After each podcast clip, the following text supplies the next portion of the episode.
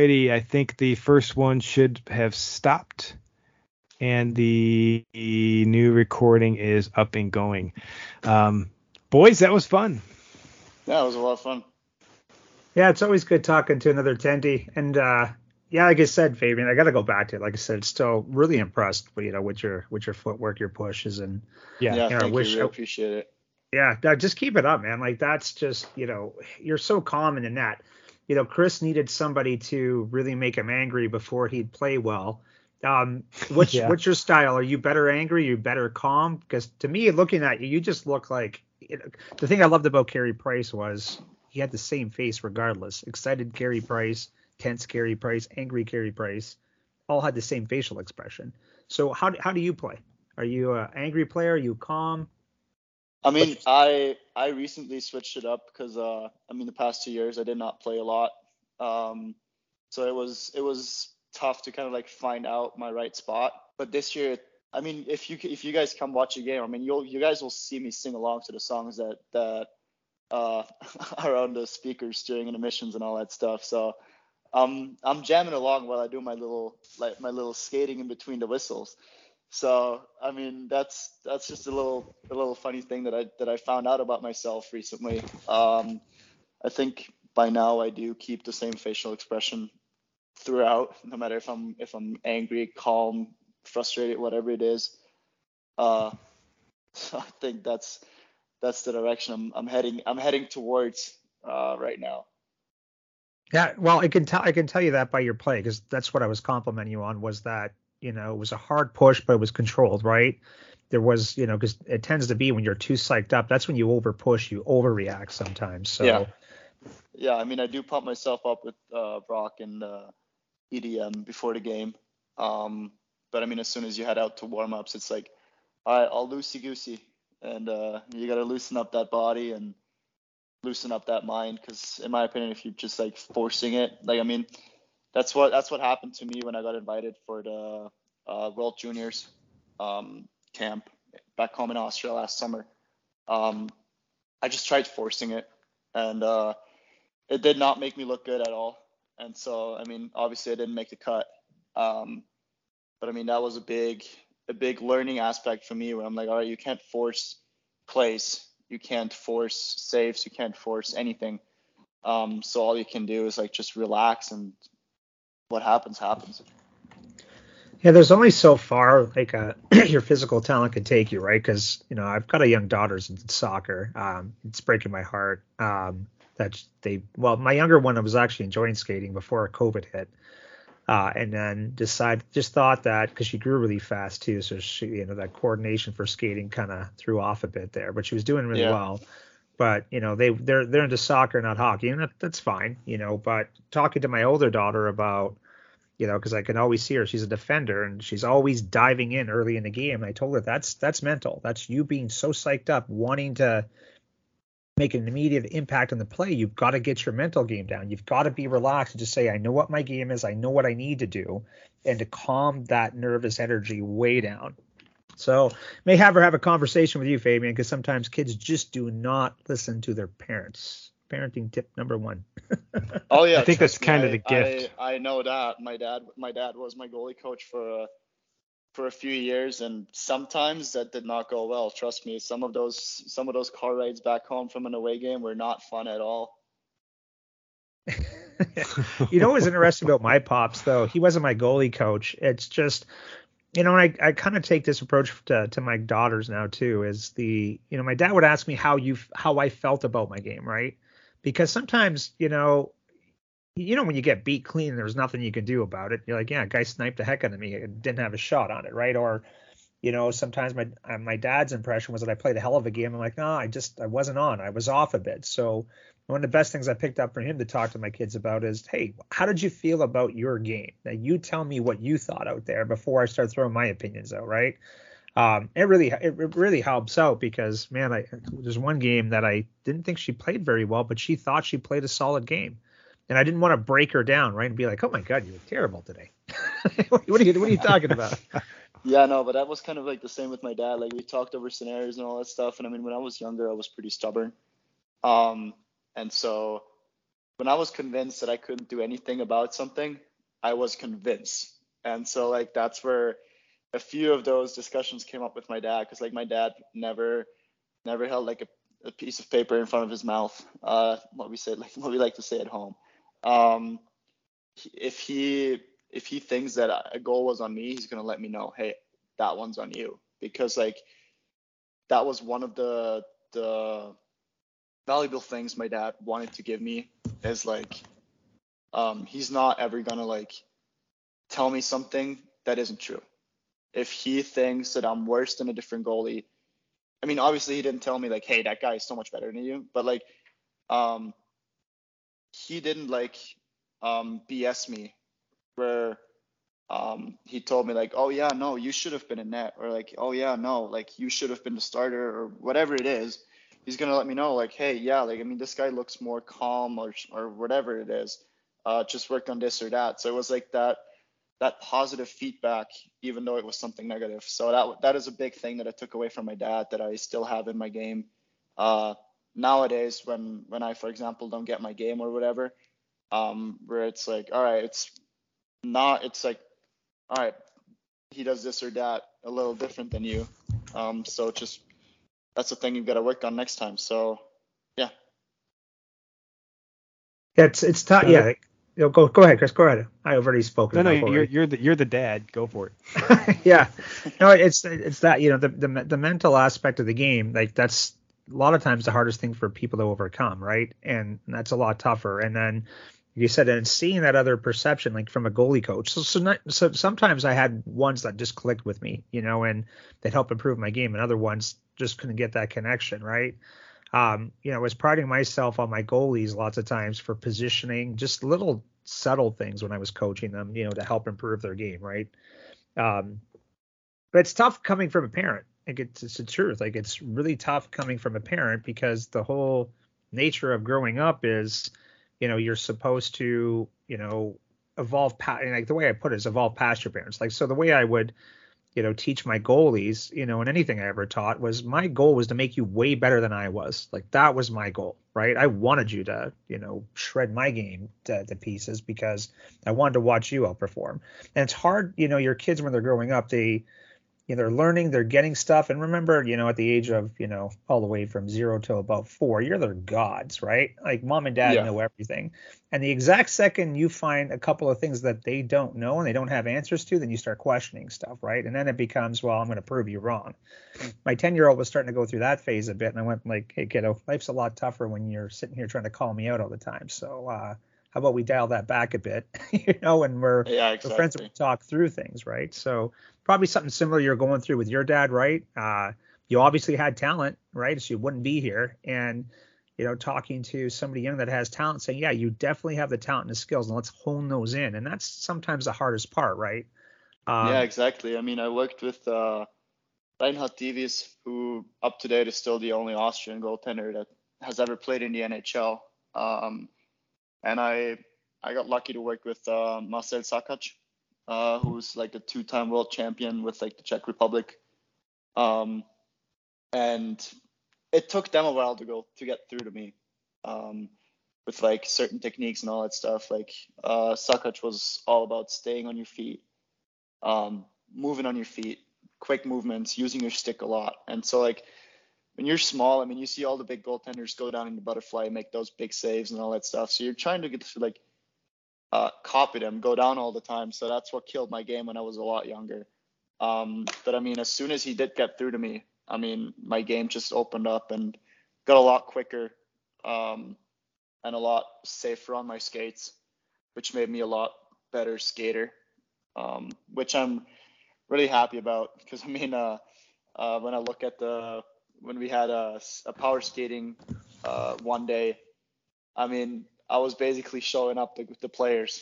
It was it was quite funny uh, doing all the like inside outside edges and like uh, not eating it and other people did. So I mean, if people get through to you and you actually know what they what they're talking about and what they want for you, um, it's it, it's gonna help you a lot in like so many different ways, not only hockey but also like in life in general.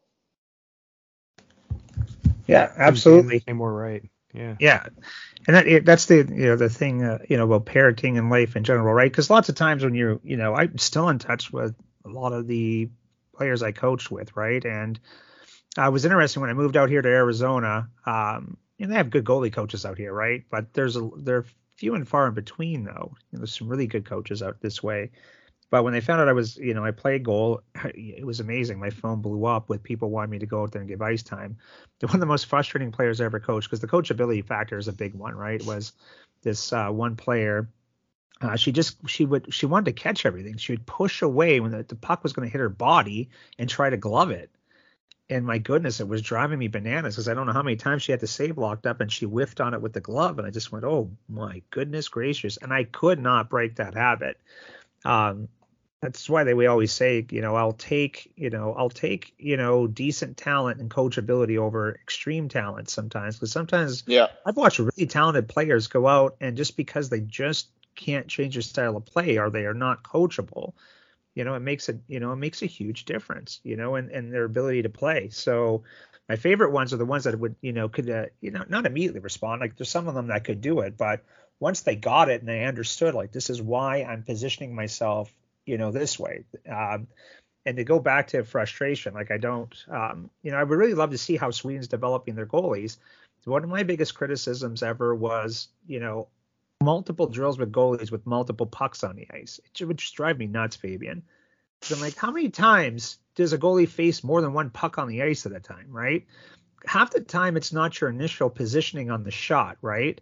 Um, you know, and you know to make a save, you know, and then when you get older, you know, guys realize like, hey, if they're coming out against you, Fabian, you're not dropping, you got the ankle cut down.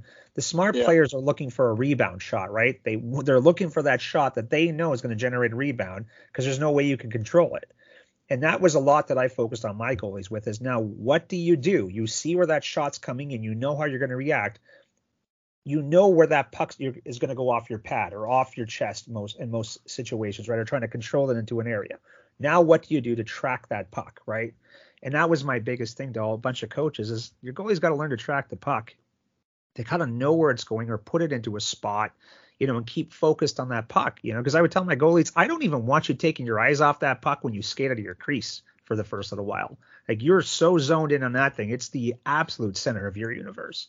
Exactly, so, yeah. And I mean like there's a lot of different ways you can you can trick players too. Like for example, like what I did in Bakersfield as well like yesterday. Um, when they come down to the half wall and uh, they just try and shoot it on net so it gets like that wide rebound because usually you're you're told like as a goalie you're told don't throw the rebounds into the middle of the ice. Mm-hmm. Well, in my opinion, throw it in the middle of the ice when no one expects it. Yep.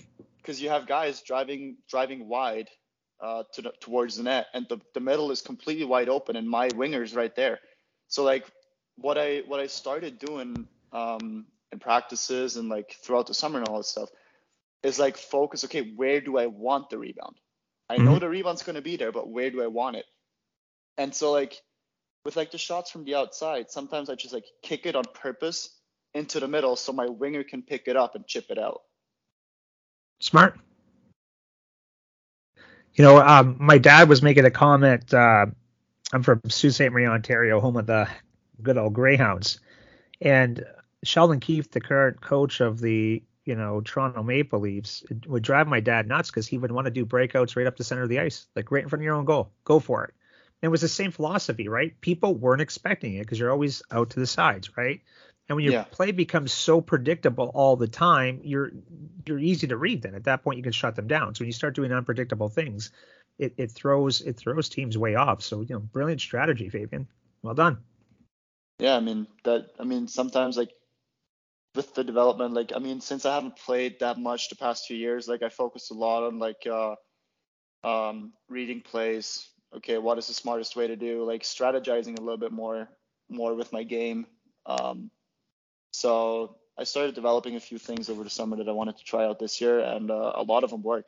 Uh, I mean, found out that a, a, few of them don't work, uh, but most of them do. So uh, I'm glad I did put in that that extra little studying of my game and all that stuff, so I could so I could do the unpredictable this year a little bit.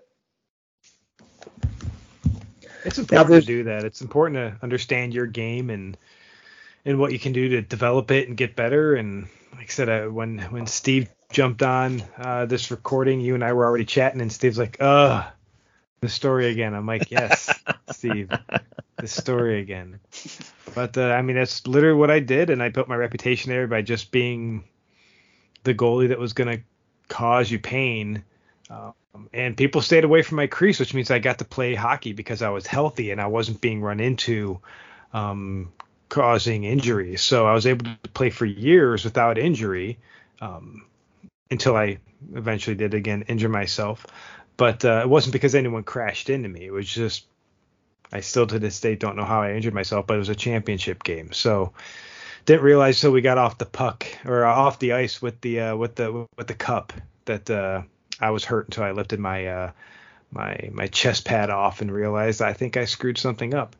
But um, but yeah, so it, it's important to understand your game and it's important to understand what you can do to improve it and you know get develop it, especially at the level you're at right now. It's it's you know critically important to understand what the what to focus on and and to get to that next level yeah, I mean, like my goal for this year was like just like um show up, be different. Like um so many so many teams have goalie have goaltenders that play the same the same style, the same the same kind of technique. And uh I was like, all right, I got one year. Uh how can I how can I draw the most attention to myself? Um that's just by by being a little bit different. I mean, on video it might look like I have a bad rebound control, um, but if I do end up talking with coaches and all that stuff, and I tell them about my thoughts behind those, they'll they'll eventually like understand and maybe even be like, oh damn, like he's thinking, like he's he's putting his head into the game. Yeah, those aren't random rebounds that are just going anywhere. There's he's specifically choosing where to place that puck on the ice to give his team the advantage and and you know get that puck back up ice.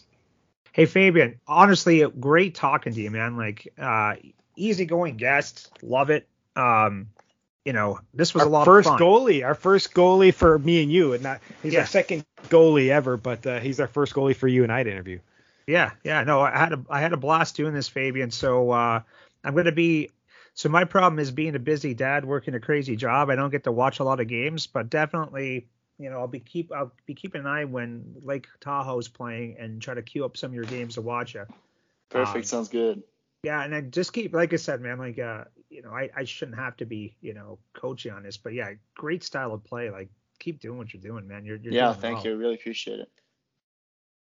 Yeah, no, it's, it's been fun, and you know, thanks for uh, thanks for jumping on this, and thank you listeners for tuning in. And uh, you know, down the road we'll have Fabian again, and you know, as we as we try with other guests, um, we, we, we don't know what the subject will be, but considering he's a goalie, uh, Steve, I think I think we're gonna talk goalies. What do you think? yeah, think. I kind of have a feeling that there's going to be a lot more we could talk about. Oh yeah. The, the, Oh the- yeah. the- you know one thing I'll we can literally I gotta go through and assess each NHL's tandem right now. Like, we're salivating at that one. You know, one know. thing I got to go back to is because we it was everybody's name that came up. Um, he he strikes me as the goaltender that was the best with the with, with the most horrendous gear in the NHL. Because I just remember remember Irbe's big clunky helmet and those big pads. So just remember me being a kid and being biased, going, "Oh, he doesn't look the best, so he can't play that well." And the next thing you know, he is tearing up the NHL. I got that jersey.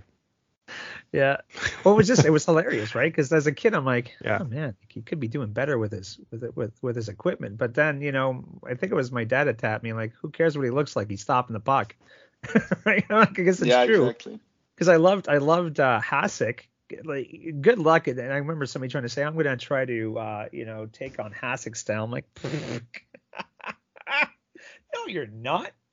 Nobody can do what Hasek did. What Hasek did was No. just it was it was him. Like there's there's only We tried.